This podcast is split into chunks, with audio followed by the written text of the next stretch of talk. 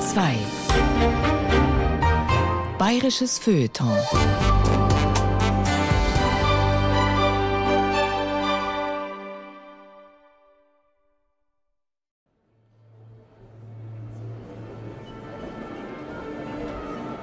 Oktober 2016. Münchner Konzertsaal Gasteig. Das Konzert des London Philharmonic Orchestra ist gut besucht. Ich befrage die Konzertbesucher nach ihren Musikwünschen für unser Radioprogramm. An einem Foyertisch sitzt ein großgewachsener Herr bei einer Tasse Kaffee. Seinem schwarzen Smoking und der Fliege nach scheint er Orchestermitglied zu sein und hat bestimmt einen schönen Musikwunsch für mich. Der Musiker stellt sich vor.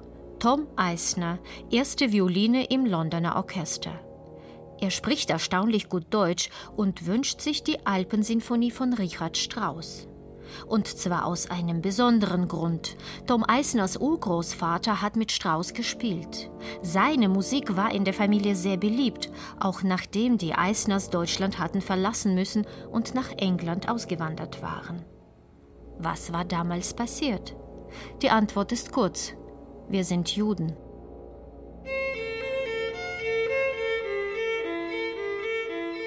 In den Tagen danach geht mir die Geschichte eines jüdischen Musikers, der unter Richard Strauss gespielt haben soll, nicht aus dem Kopf.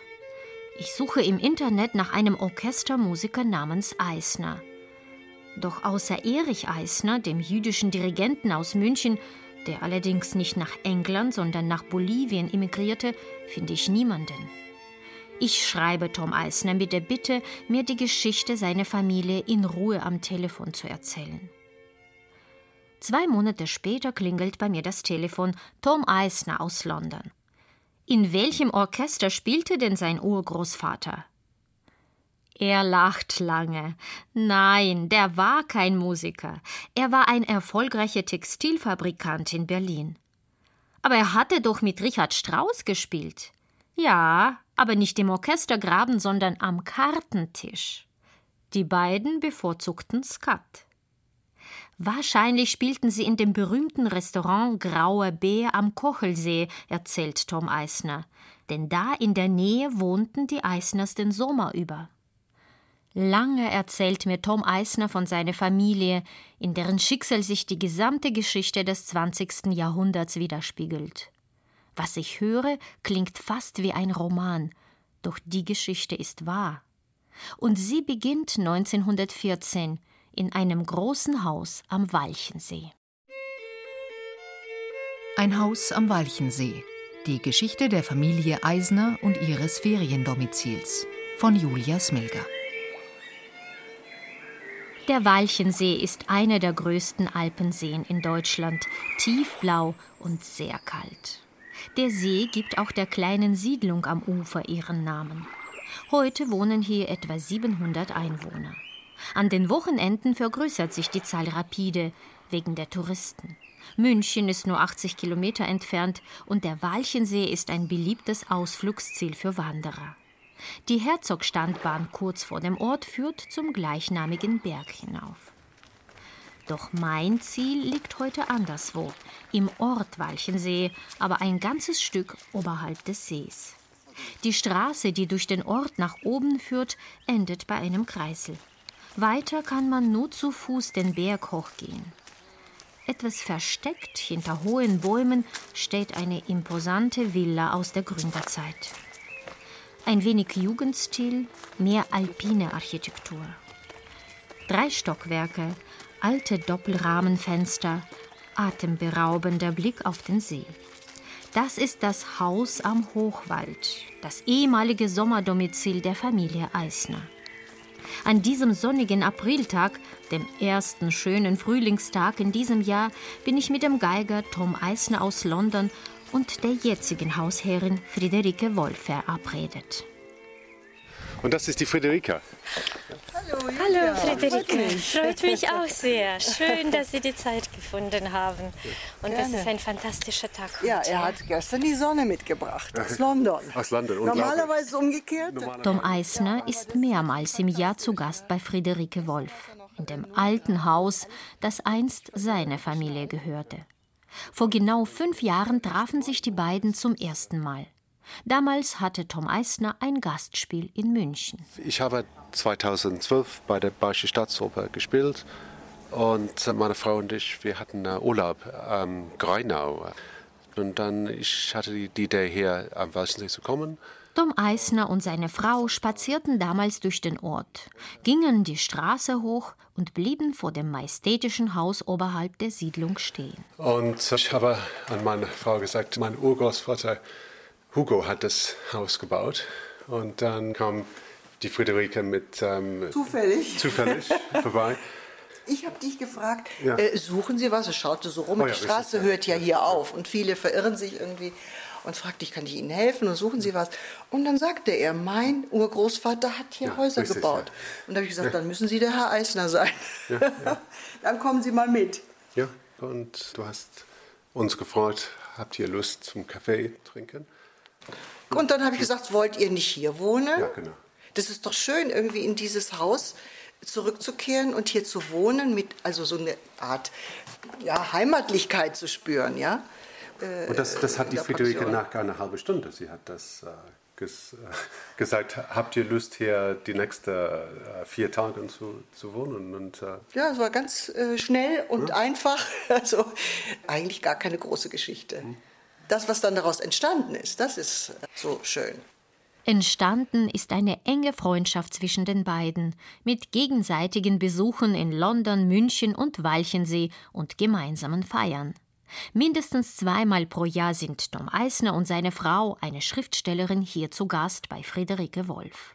Und das mehr als 100 Jahre nachdem Toms Urgroßvater Hugo Eisner dieses Haus in den bayerischen Alpen als Sommervilla errichten ließ. das Haus wurde in äh, 1914 gebaut.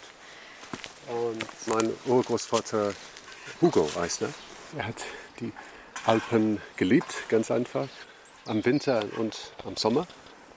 Und es steht ein Schild hier auf Latein. Beatus ille qui procul negocius. Und das bedeutet auf Deutsch, dass wenn man frei hat, so ist man glücklich.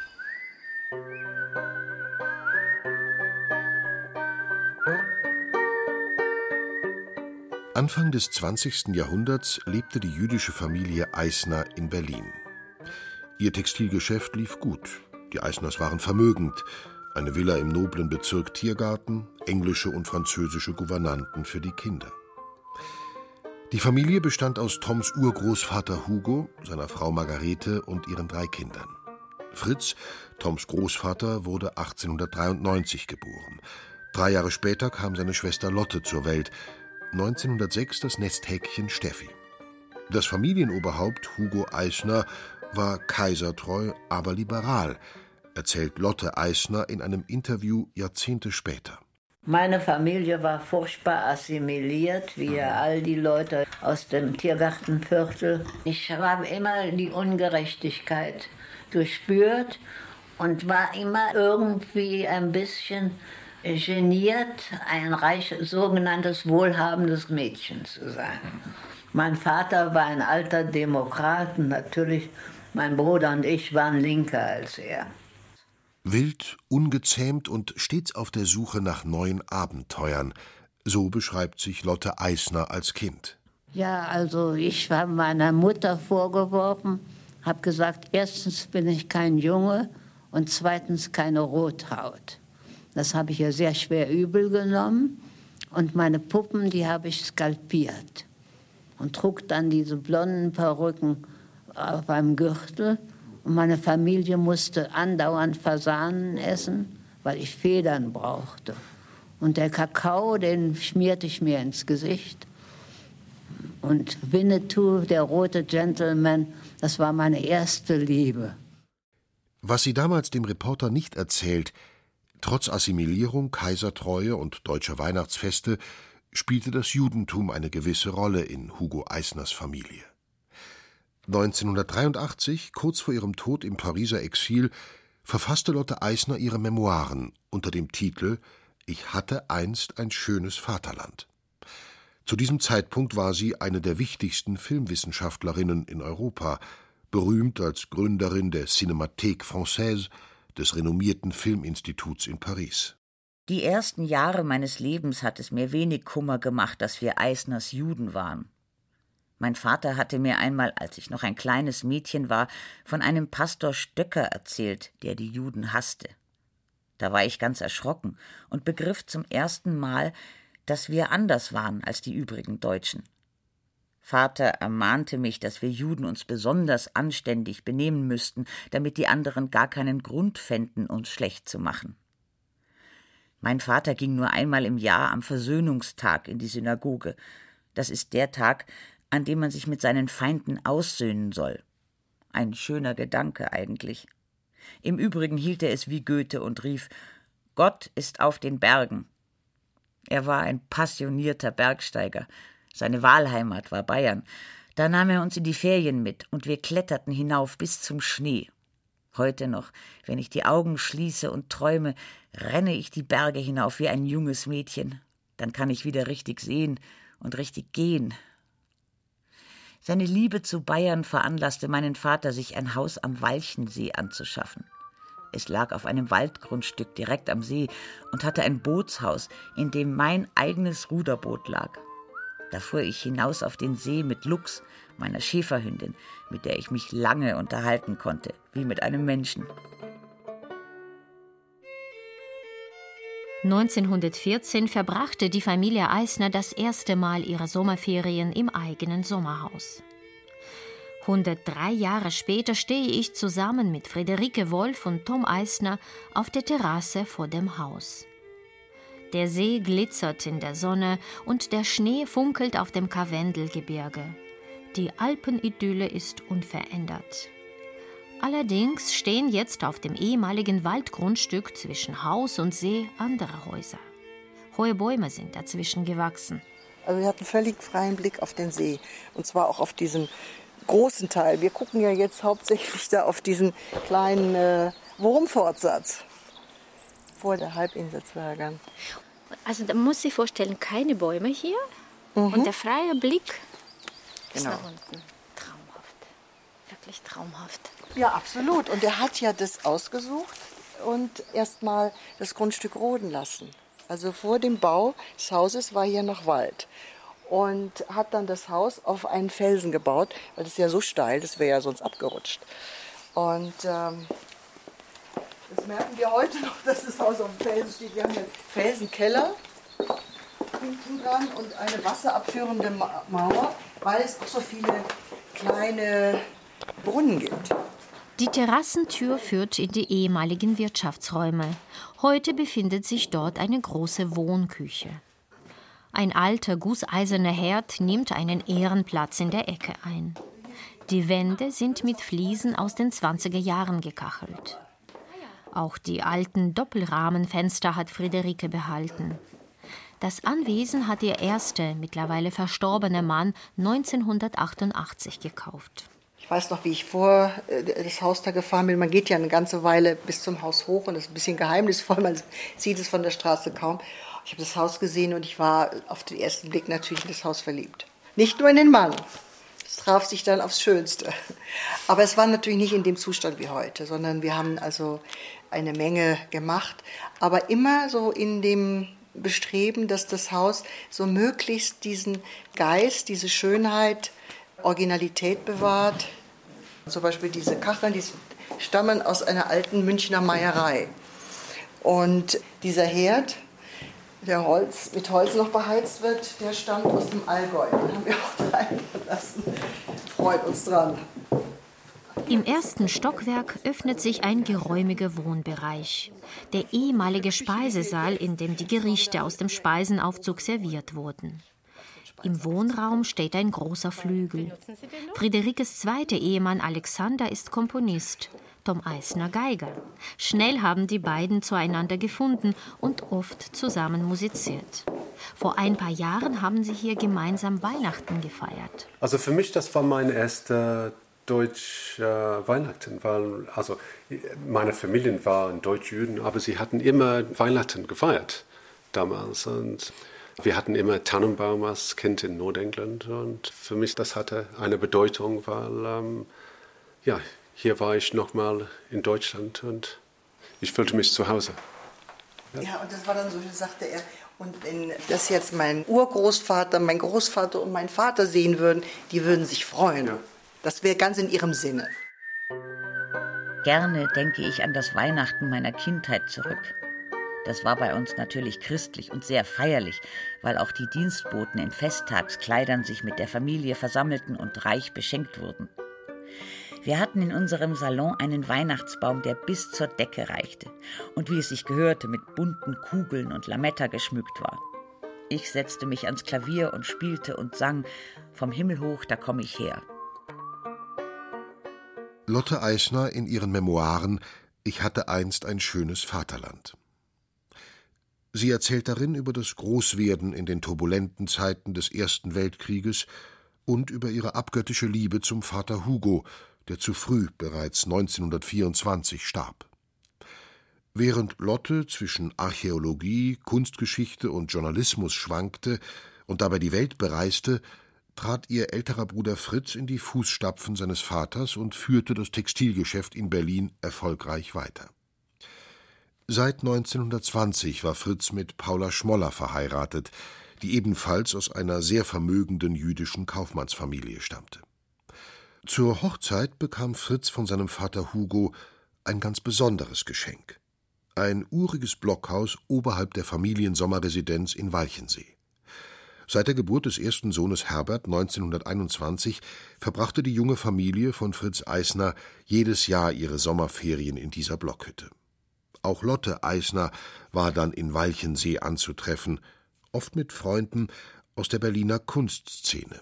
Unter anderem besuchte sie hier Bertolt Brecht. Brecht habe ich so getroffen, das war sehr komisch, im Jahr 21. Mein Vater war sehr streng und ich durfte noch nicht auf die berühmten und berüchtigten Kostümbälle gehen. Und ich machte die Kostüme für alle meine Freunde. Und eine Freundin von mir hatte einen weniger strengen Vater. Und also ich machte auch das Kostüm dieser Freundin, Dora Mannheim, und sagte ihr, Dora, du sagst mir morgen, wie es gewesen ist. Da sagte sie mir, ich habe da einen verrückten Dichter kennengelernt und er hat mir sein Buch gegeben, das heißt Baal, das ist noch handschriftlich. Liest du es, du bist doch die Intellektuelle bei uns. Und wenn es gut ist, fange ich was mit ihm an. Er ist sehr verliebt. Und das habe ich die ganze Nacht gelesen und habe ihr am nächsten Tag gesagt, du hör mal, das wird der größte Dichter von Deutschland, der ist ja viel besser als Toller. Fang du was mit ihm an, aber ich möchte ihn kennenlernen. Aus der Romanze zwischen Dora Mannheim und dem jungen Dichter wurde zwar nichts, dafür verband Lotte Eisner und Bert Brecht eine jahrelange Freundschaft obwohl sie ihn in ihren Erinnerungen als einen schwierigen, melancholischen und manchmal unerbittlichen Menschen bezeichnet. Ihr Gespür hatte Lotte Eisner nicht getrogen. Brecht wurde berühmt. Zehn Jahre später, bereits als einflussreiche Filmkritikerin, besprach sie die Verfilmung seiner Dreigroschenoper.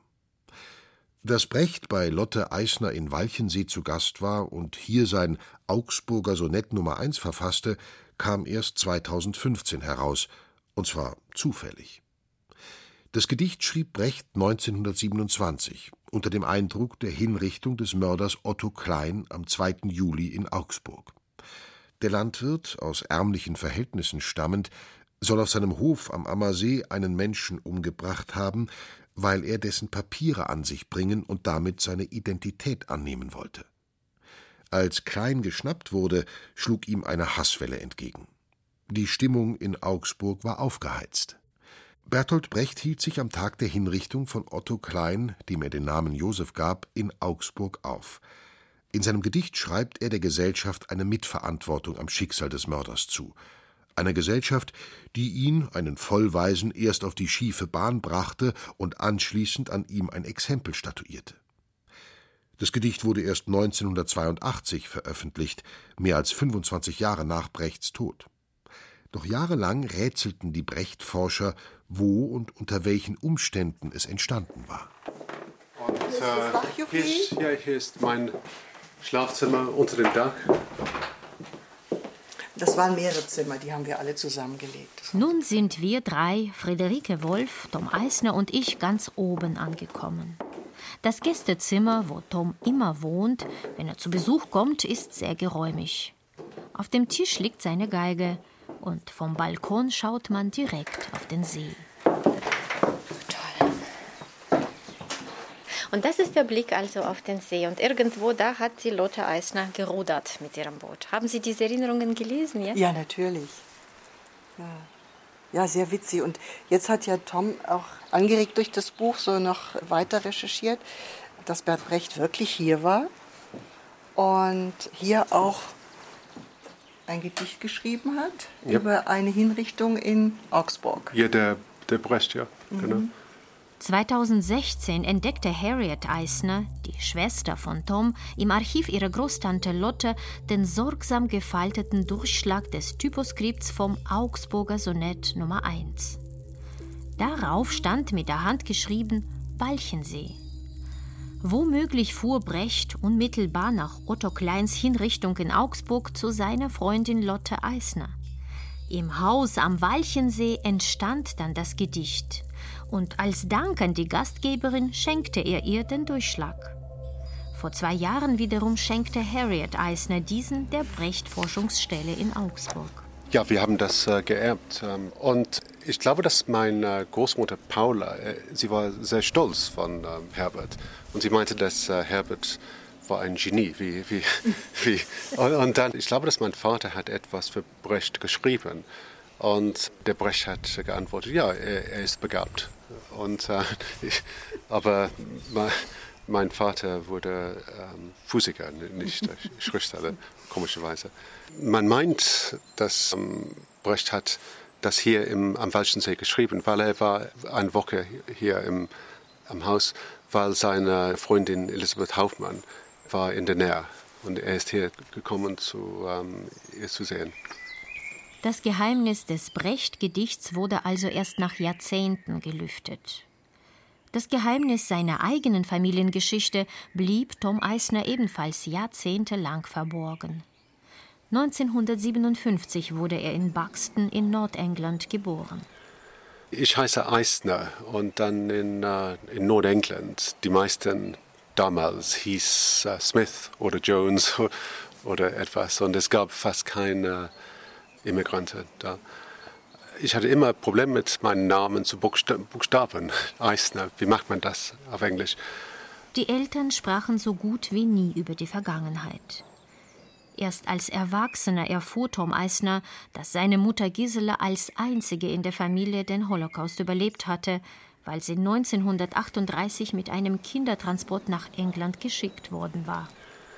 Ich wusste immer, dass etwas passiert war es war immer schwierig für meine Eltern alles zu sagen. Besonders meine Mutter, weil sie hat äh, ihre Eltern und einen Bruder in Auschwitz verloren. Das war unmöglich für meine Mutter uns zu erzählen. Wir hatten das oft gefragt, weil wir, wir hatten keine Großeltern von meiner Mutter. Ja.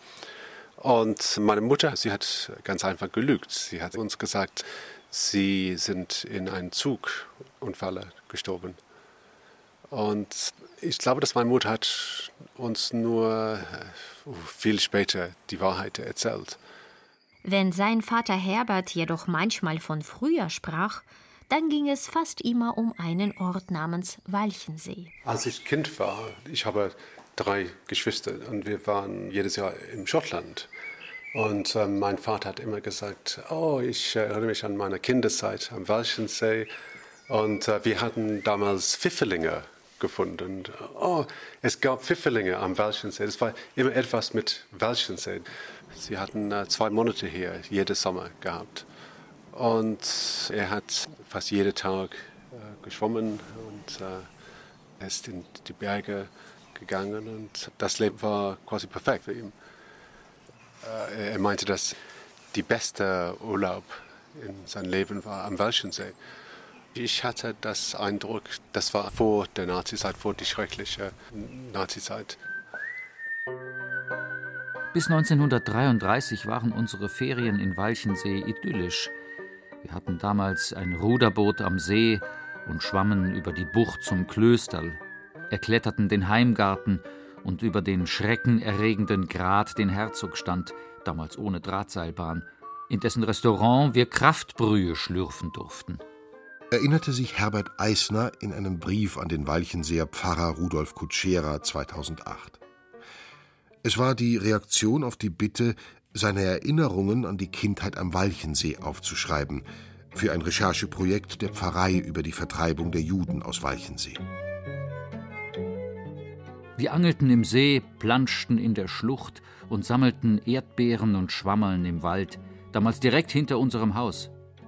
Vom Balkon sahen wir das Alpenglühen auf den Karwendel am Abend und bei Gewitter den Blitz im See einschlagen.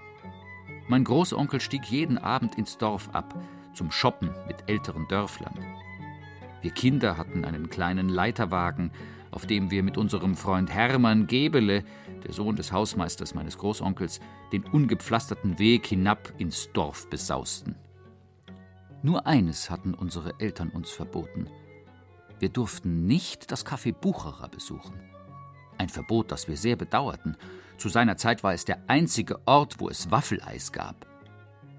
Bucherer war schon in den 20er Jahren ein Nazi-Parteigenosse und berüchtigter Antisemit. 1933 wurde ein Schild Juden unerwünscht dort angebracht.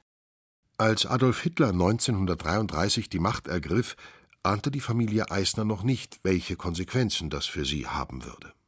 Allein Lotte Eisner, Toms Großtante, spürte die Gefahr sofort. 1933 war sie eine berühmte deutsche Filmkritikerin, arbeitete für den renommierten, täglich erscheinenden Filmkurier, die damals bedeutendste und mit einer Auflage von über 100.000 Exemplaren größte und einflussreichste Filmzeitung in ganz Europa. Lotte Eisner war in der linken Künstlerszene Berlins bekannt und stand daher schon lange auf der schwarzen Liste der Nazis. Erstens war ich Jüdin und Zweitens hatte der völkische Beobachter mich ziemlich immer angegriffen und hatte geschrieben, der Filmkurier reißt sich die Maske herunter, die jüdische bolschewistische Journalistin Lotte Eisner schreibt und so weiter. Und in einem anderen Artikel hatten sie geschrieben, wenn Köpfe rollen, wird dieser Kopf rollen so war es für mich selbstverständlich, dass ich sofort weggehen musste. So fuhr ich nach Paris, wo meine Schwester mit einem Franzosen verheiratet war. Es war mir klar, dass Deutschland für mich das Vaterland war, das ich einmal gehabt hatte. Kurz vor ihrer Flucht nach Paris versuchte Lotte Eisner ihren Bruder Fritz und die Mutter Margarete davon zu überzeugen, ebenfalls auszuwandern. Doch ihre Argumente stießen bei der Familie auf taube Ohren. Paula und Fritz wollten nichts davon wissen. Fritz war im Geschäft unentbehrlich, seine alten Onkels dachten nicht an Verpflanzung und konnten sich auch nicht vorstellen, dass man sie belangen würde. Mutter musste mir versprechen, sobald es brenzlig würde, gleichfalls eine Fahrkarte nach Paris zu lösen, denn ihre Lieblingstochter Stefanie wohnte seit gut einem Jahr dort und konnte ihr Schutz bieten. Doch von Jahr zu Jahr wurden die Lebensverhältnisse immer unerträglicher. Auch in ihrem Sommerparadies am Walchensee konnte die Familie der Wirklichkeit nicht mehr entfliehen, erinnert sich Herbert Eisner, Toms Vater, in seinem Brief. Nach der Machtübernahme wehten die ersten Hakenkreuzfahnen. Ferienhausbesitzer und die Schwestern vom evangelischen Schwesternheim guckten weg, wenn sie an uns vorbeigehen mussten. Im Dorf erfuhren wir zuerst keinen direkten Antisemitismus. Unsere Stiefel wurden nach wie vor vom Schuster Engelbrecht repariert und unser Gemüse von der Gärtnerei Niklas geliefert. Aber Wanderer erwiderten unser Grüß Gott mit Heil Hitler. Wir mussten unsere eigene Kraftbrühe in Thermosflaschen im Rucksack tragen um die gröhlende Hitlerjugend auf den Gipfelhäusern zu vermeiden. Die Familie entscheidet sich, wenigstens den 14-jährigen Herbert in Sicherheit zu bringen. 1935 verlässt er Berlin und geht in ein College nach England. Die Eltern müssen sein Studium in England doppelt bezahlen. Die Hälfte davon verlangt das Deutsche Reich als Doppelbesteuerung. Die antijüdischen Gesetze werden immer härter. 1938 wird das Textilimperium der Eisners arisiert. Kurz danach taucht Fritz Eisner plötzlich in der kleinen Wohnung seiner Schwester Lotte in Paris auf. Was ich meinem Bruder vor meiner Flucht aus Berlin prophezeite, geschah. Eines Abends im Jahr 1938, als mein ganzes Zimmer voller Partygäste war, stand Fritz an meiner Tür, todmüde, vertrieben. Was war geschehen? Am Tag zuvor hatte ein junger Angestellter unseres Geschäfts, Sohn des Bezirkspolizisten, zu meinem Bruder gesagt, fahren Sie nicht nach Haus. Ich habe Sie auf der schwarzen Liste meines Vaters gesehen. Sie sollen heute abgeholt werden.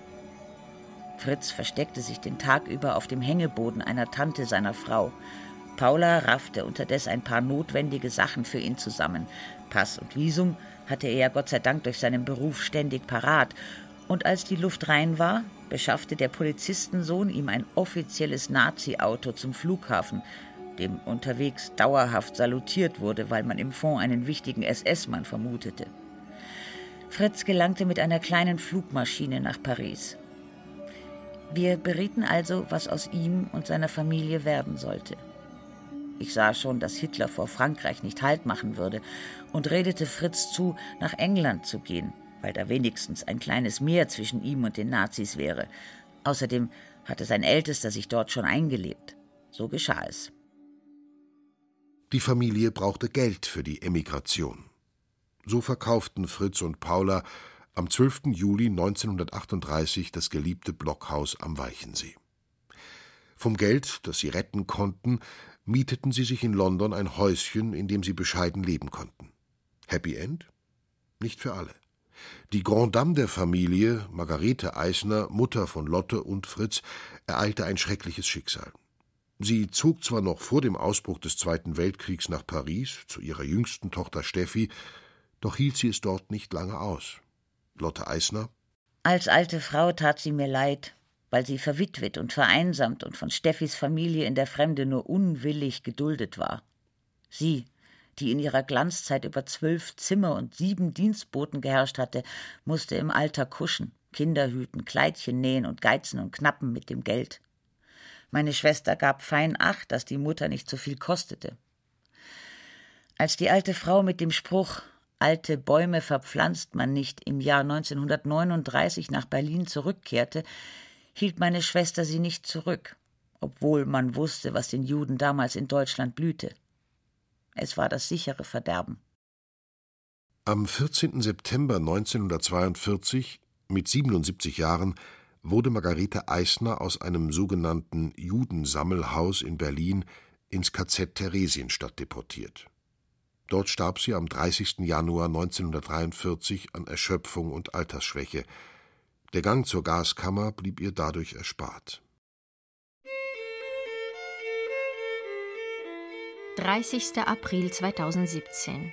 Beim Kaffee auf der Terrasse vor dem Haus am Hochwald über dem Walchensee versuchen Friederike Wolf und Tom Eisner das Schicksal von Eisners Anwesen zu rekonstruieren. Was geschah mit dem Gebäude, nachdem Toms Großeltern Fritz und Paula nach England geflüchtet waren und Margarete ins KZ kam? Fest steht, es war ein Zwangsverkauf. Weißt du, wer hat das gekauft damals? Die Akten sind noch verschlossen. Also ich habe jetzt mal Antrag gestellt, dass die Akten mir zugänglich ja. gemacht werden. Aber was wir wussten aus dem Grundbuch, dass die Familie Eisner dieses Haus nach dem Krieg, nach dem Zwangsverkauf 1939, ja. dann nach dem Krieg wieder zurückbekommen hat. Das dauerte sehr lange, das Verfahren. Es muss sehr schwierig gewesen sein. Also ich glaube zehn Jahre. Also es war wirklich ein langes Verfahren. 48 wurde der Antrag gestellt und ich glaube erst 1958 wurde erst das Haus zurückgegeben. Genau. Und das war, haben Sie mir am Telefon gesagt, Ihnen sehr wichtig. Ja, ja das war uns schon sehr wichtig. Das kann man ja gut nachvollziehen. Ein Haus, das zwangsenteignet wurde einer jüdischen Familie, die hier gelebt hat. Und ähm, also diese Vorstellung wäre uns sehr schrecklich gewesen. 1962 haben die Eisners das zurückerstattete Haus zu einem würdigen Preis verkauft. Aber wenn die Familie so daran hing, warum haben sie sich doch am Ende vom schönen Anwesen getrennt? Das Leben war nach dem Krieg nicht mehr hier und mein Vater nach dem Krieg er ist in Nottingham University gegangen, hat da meine Mutter da kennengelernt und dann Hochzeitkinder, vier Kinder. Und Paula und Fritz waren in London und das, das Leben ging weiter in England. Sie hatten keine Verbindung mehr. Und mein Vater war oft in, in Deutschland, weil er, er war Physiker und er war oft in Dortmund. Und glücklicherweise, er hatte nichts gegen Deutschland weil er meinte, dass Deutschland, die Deutschen hatten äh, viel erlitten. Und, also wir wissen, dass sechs Millionen Juden ähm, sind getötet. Und, und mein, mein, Vater hat mir gesagt, dass acht Millionen Deutsche sind auch gestorben. So. Auch Friederike war positiv überrascht, dass Tom überhaupt keine Vorbehalte ihnen, den jetzigen Hausbesitzern, gegenüber hatte. Ich habe es eher vielleicht umgekehrt erwartet, ja. Also da dieses Haus zu sehen, wo auch der Vater noch als Junge gespielt hat und rumgetollt ist und sie haben eigentlich all das gemacht, was wir auch im Sommer hier äh, machen. Und äh, dann wohnen da fremde Menschen, ja, und man kennt die Geschichte und weiß, warum jetzt da fremde Menschen wohnen. Da habe ich eher von seiner Seite Vorbehalte erwartet und genau. kamen keine. Und Tom war dermaßen offen und so, dass ich auch genauso offen sein konnte. Für mich ist das ist wie um den Kreis zu schließen, wenn ich hier komme. Ich, ich treffe Friederike und Alexander und dann sie sind, sie sind viele andere Freunde. Ja, ja genau viele und sie sind äh, und, äh, sie sind sehr enge Freunde geworden und ja, es ist äh, ein, ein tolles Gefühl. Mariette. Hallo, Grüß dich. Hallo. Hallo. Mariette Günzel stößt zur Kaffeerunde auf der Terrasse. Sie ist die Tochter des Schusters Engelbrecht, der die Stiefel von Toms Vater Herbert nach seinen Wandertouren im Ort reparierte. Heute ist das ehemalige Schusterhaus ihr Angel- und Bootsverleih. Mariette Günzel engagiert sich in der Pfarrei St. Ulrich. 2008 recherchierte der dortige Pfarrer Kutschera, ob vor Hitlers Machtübernahme jüdische Familien im Ort lebten und was aus ihnen wurde. Auch Mariette Günzel war zusammen mit Pfarrer Rudolf Kutschera an dem Rechercheprojekt Vertreibung der Juden aus Walchensee beteiligt. Durch Befragungen von alten Walchensäern stießen sie auf die Spuren von sieben jüdischen Familien, fanden jedoch nur sehr wenige Nachfahren. Toms Vater Herbert Eisner war einer davon, und die Gemeinde freute sich sehr über die von ihm zu Papier gebrachten Erinnerungen, sagt Mariette Günzel. Als Ergebnis der Spurensuche wurde 2008 in der Kirche St. Ulrich feierlich eine Gedenktafel mit den Namen der aus Walchensee vertriebenen jüdischen Familien enthüllt. Mariette Günzel möchte sie Tom Eisner zeigen. Der Weg führt hinunter in den Ort vorbei an alten Villen aus der Gründerzeit. Sie wurden vor dem Ersten Weltkrieg erbaut. Die Walchenseen nennen sie Berliner Häuser. Mariette Günzel weiß warum. Da gab es um die Jahrhundertwende eine Ausschreibung in Berlin von Berliner Architekten, die den ganzen Hochwald äh, angepriesen haben in Berlin als wunderbares Erholungsgebiet. Und es gibt eine Broschüre darüber, und da ist das ist also eine ganz äh, hübsche Broschüre in Farbe und gemalt von der ganzen Gegend hier, von den verschiedenen Grundstücken und wie man von Kochel mit der Kutsche heraufkommt mhm. und mit dem Zug bis Kochel wahrscheinlich ja. oder Murnau. Und so wurde das halt angepriesen und dann gab es die Käufer. Unterwegs erzählt Mariette Günzel von ihrer Recherche bei den alteingesessenen Walchenseer Familien. Nicht immer stießen ihre Fragen auf Wohlwollen. Es liegt ja in der Natur der Sache, dass es halt dann unangenehm ist ja, und man wahrscheinlich mit Gedanken konfrontiert ist, die man eigentlich nicht haben wollte. Natürlich, weil viele sich dieser Zeit ja gar nicht bewusst waren, was hier vor sich ging oder es ja auch verdrängt haben. Man wusste zwar schon, dass viele von der NS-Spitze hier waren gerne, aber im Grunde ist das alles vergessen worden. Doch es gab auch Walchenseer, von denen Pfarrer Rudolf Kutschera und Mariette Günzel viele Informationen über ehemalige jüdische Bewohner erhielten. Wir haben dann auch tatsächlich noch unter den älteren Bürgern einige gefunden, die auch noch äh, sich an diese Personen erinnern konnten. Wir haben speziell eine Frau getroffen, sie ist aber jetzt auch schon verstorben.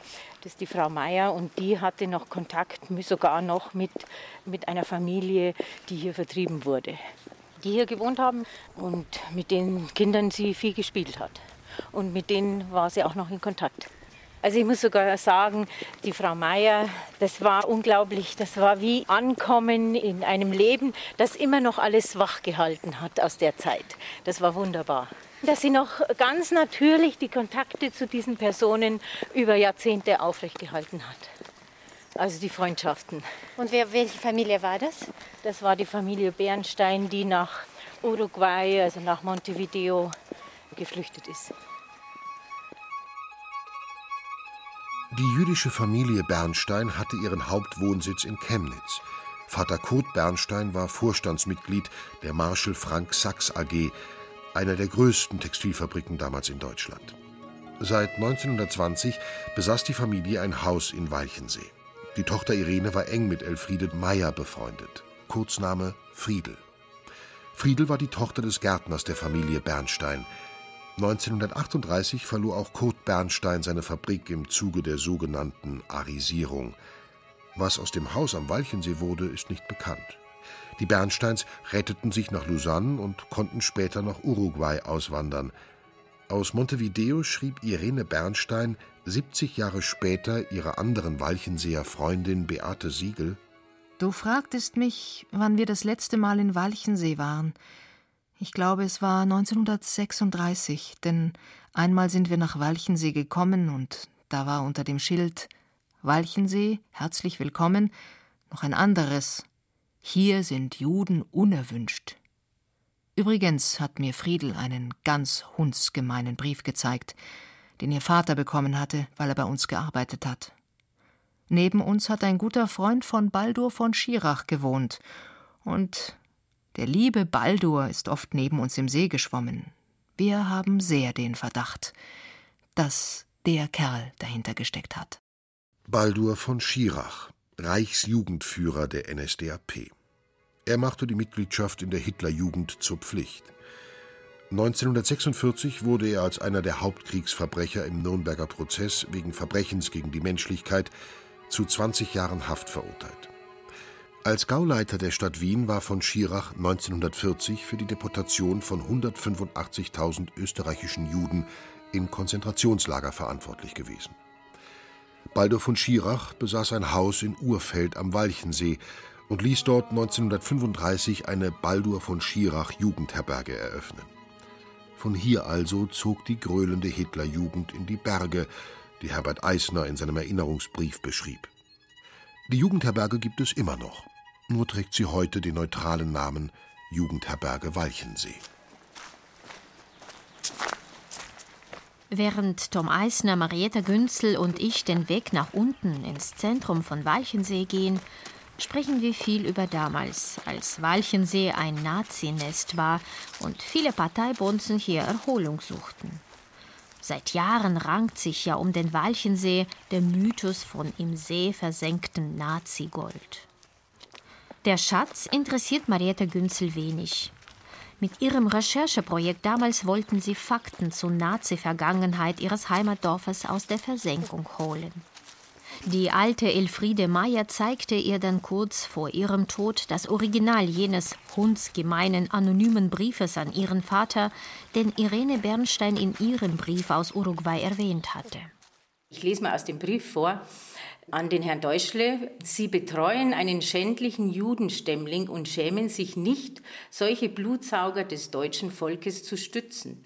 Wir erwarten, dass Sie Ihre schamlosen Dienste unverzüglich einstellen, in anderem Falle Sie ungeahnte Konsequenzen zu tragen haben. Wir werden den Aufenthalt der Juden hier in Walchensee nicht länger mehr geduldig mit ansehen und den Abzug dieser Jordanplätscherer beschleunigen. Jede Verzögerung geht zu ihren und jeglicher Judenanhänger zu Lasten Und wir werden verstehen, jetzt oder später, Ihre Hartnäckigkeit zu ahnden. Versuchen Sie nicht, unsere Maßnahmen zuwiderzuhandeln. Also das ist eine sehr starke Aussage über die Zeit. Und da kann sich, glaube ich, jeder vorstellen, wie es war, in solch einem Umfeld zu leben. Plötzlich bleibt Marietta Günzel vor einem kleinen, typisch bayerischen Haus hinter einem grünen Zaun stehen. Das ist das ehemalige Sommerhaus von Michael Siegel, einem bekannten jüdischen Anwalt aus München. Auch dieses Haus hat eine lange Geschichte. 1933 wurde ein Mandant Michael Siegels, ein jüdischer Geschäftsmann, in sogenannte Schutzhaft genommen und ins KZ Dachau gebracht. Siegel ging daraufhin ins Polizeipräsidium, um sich über die Behandlung seines Klienten zu beschweren. Dort wurde er brutal zusammengeschlagen. Einige Zähne wurden ihm ausgeschlagen und ein Trommelfell wurde zerstört. Mit abgeschnittenen Hosenbeinen und einem Schild um den Hals Ich werde mich nie mehr bei der Polizei beschweren, wurde der Anwalt durch Münchens Straßen getrieben. Ein Foto dieser Szene gelangte in die USA. Das Bild wurde weltberühmt. Das war am 10. März 1933, also Wochen nach der Ankunft von Hitler. Bea Green, die Tochter des Anwalts, lebt heute 92-jährig in London. 1939, mit 14 Jahren, kam sie mit einem Kindertransport als Beate Siegel nach England. 2012 erzählte sie dem Bayerischen Rundfunk ihre Geschichte. Mein lieber Mann, der jetzt schon vor 20 Jahren gestorben ist, hat damals noch auf das Bild gedeutet und meinen Vater als Historiker hat er ihn gefragt, ich wollte dich schon immer fragen, was ist in deinem Kopf da, da vorgegangen? Das ist ganz einfach, hat der Vater gesagt. Von dem Moment, wo sie auf mich eingeschlagen haben, habe ich nur eine Idee im Kopf gehabt. Ich werde euch alle überleben. Im Alter von 97 ist er gestorben. 1940 fliehen Michael Siegel und seine Frau mit der transsibirischen Eisenbahn über Sibirien und China nach Peru. Das Häusel am Walchensee mussten sie bereits 1937 verkaufen. Die Kirmreuters haben das Haus gekauft, weil der Herr Kirmreuther, er war sein Klient aus Berlin. Und ich glaube, er war da, genau da, wie die angerufen haben und gesagt haben, wenn Sie wieder zu Ihrem Häusl gehen, dann brennen wir das über Ihrem Kopf zusammen. Und der Herr Kirmreuter hat gesagt, ich kaufe es Ihnen ab. Juden durften nur für ein Zehntel des Wertes verkaufen, aber das war dem Vater egal. Und hat gesagt, gut, und das haben sie also dann sofort gemacht. Ich gehe heute noch gern nach Walchensee. Und die, die ungefähr in meinem Alter sind und ich gehe hin und wenn die mich erkennen, umarmen sie mich. Unser Häusel war eben am Ende von dem Herzogstand, so irgendwie ein bisschen weiter weg. Aber es ging rauf und da war ein Wald und ich habe genau gewusst, wo die Schwammerl wachsen. Heute gibt es keinen Wald, andere Häuser stehen am Hang. Doch Bea Green, wie Beate Siegel heute heißt, kommt so oft sie kann nach Walchensee. 2008, bei der Gedenktafelenthüllung, hielt sie eine bewegende Rede in der Kirche, die Mariette Günzel nun für Tom Eisner aufsperrt. Die weiß verglaste Tafel mit der grünen Inschrift hängt gleich links vom Eingang. Tom Eisner studiert sie genau. Wir gedenken die jüdischen Familien die während der Zeit des Nationalsozialismus 1933 bis 1945 aus Weichensee vertrieben wurden und nur durch Flucht überleben konnten. Kurt und Margarete, Irene und Annie Bernstein, Dr. Fritz und Paula Stephan und Herbert Eisner es sollte auch eine Würdigung sein und ich glaube, dass viele der Nachfahren auch da ein Stück zurückbekommen haben oder auch in sich vielleicht wieder entdeckt haben, was unversehrt geblieben ist. Ich habe viel zurückbekommen, weil äh, meine Familien äh, wurden rausgeschmissen. Und jetzt ich bin zurückgekommen und äh, ich habe große Freunde hier in Deutschland und das bedeutet so viel.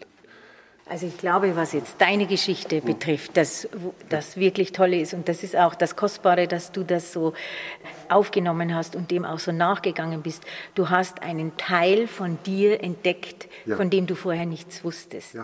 Also und selbst deine Frau hat gesagt, ja. Äh, du bist jetzt in deiner Persönlichkeit ausgeglichener, vollkommener oder hm. ganz zusammen, was diese Entdeckung für dich ausgemacht hat. Ist das so, ja? Ich habe das Gefühl jetzt, dass ich kann mich vorstellen, wie das war damals für, für meine Familie. Nach dem manchen Besuch hier, das kann ich fühlen. Ich fühle mich äh, total zu Hause hier in, in diesem Land. Besonders hier im Walchensee.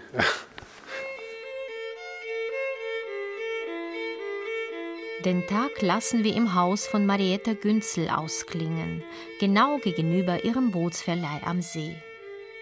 Bei den letzten Sonnenstrahlen, die den tiefblauen Walchensee noch einmal aufleuchten lassen, überlegen wir gemeinsam, was Erinnerung heute bedeutet und ob man von Versöhnung und Verzeihung sprechen kann. Diese unglaubliche Geschichte, was lernen wir daraus? Oh.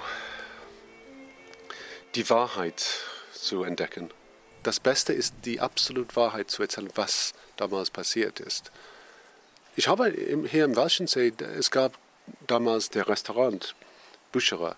Mein Vater hat mich erzählt, dass der Herr Büscherer war der größte Nazi äh, im Dorf.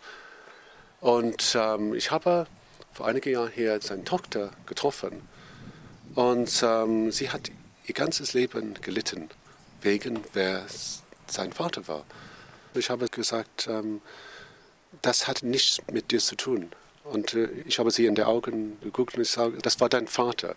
Das war damals. Und ich sage, ich bin Tormeister und äh, ein Hauptteil von meiner Familie wegen der Nazis sind, sind tot. Aber ich meine, dass, dass dein Vaters Leben hat, hat nicht mit, mit dir zu tun und du musst das erinnern. Ein Haus am Walchensee. Die Geschichte der Familie Eisner und ihres Feriendomizils. Sie hörten ein bayerisches Feuilleton von Julia Smilger, die auch die Erzählerin war. Die Sprecher waren Stefan Wilkening, Christiane Rosbach, Christian Schuler und Julia Cortis. Ton und Technik Ruth Maria Ostermann. Redaktion und Regie Ulrich Klenner. Eine Produktion des Bayerischen Rundfunks 2017.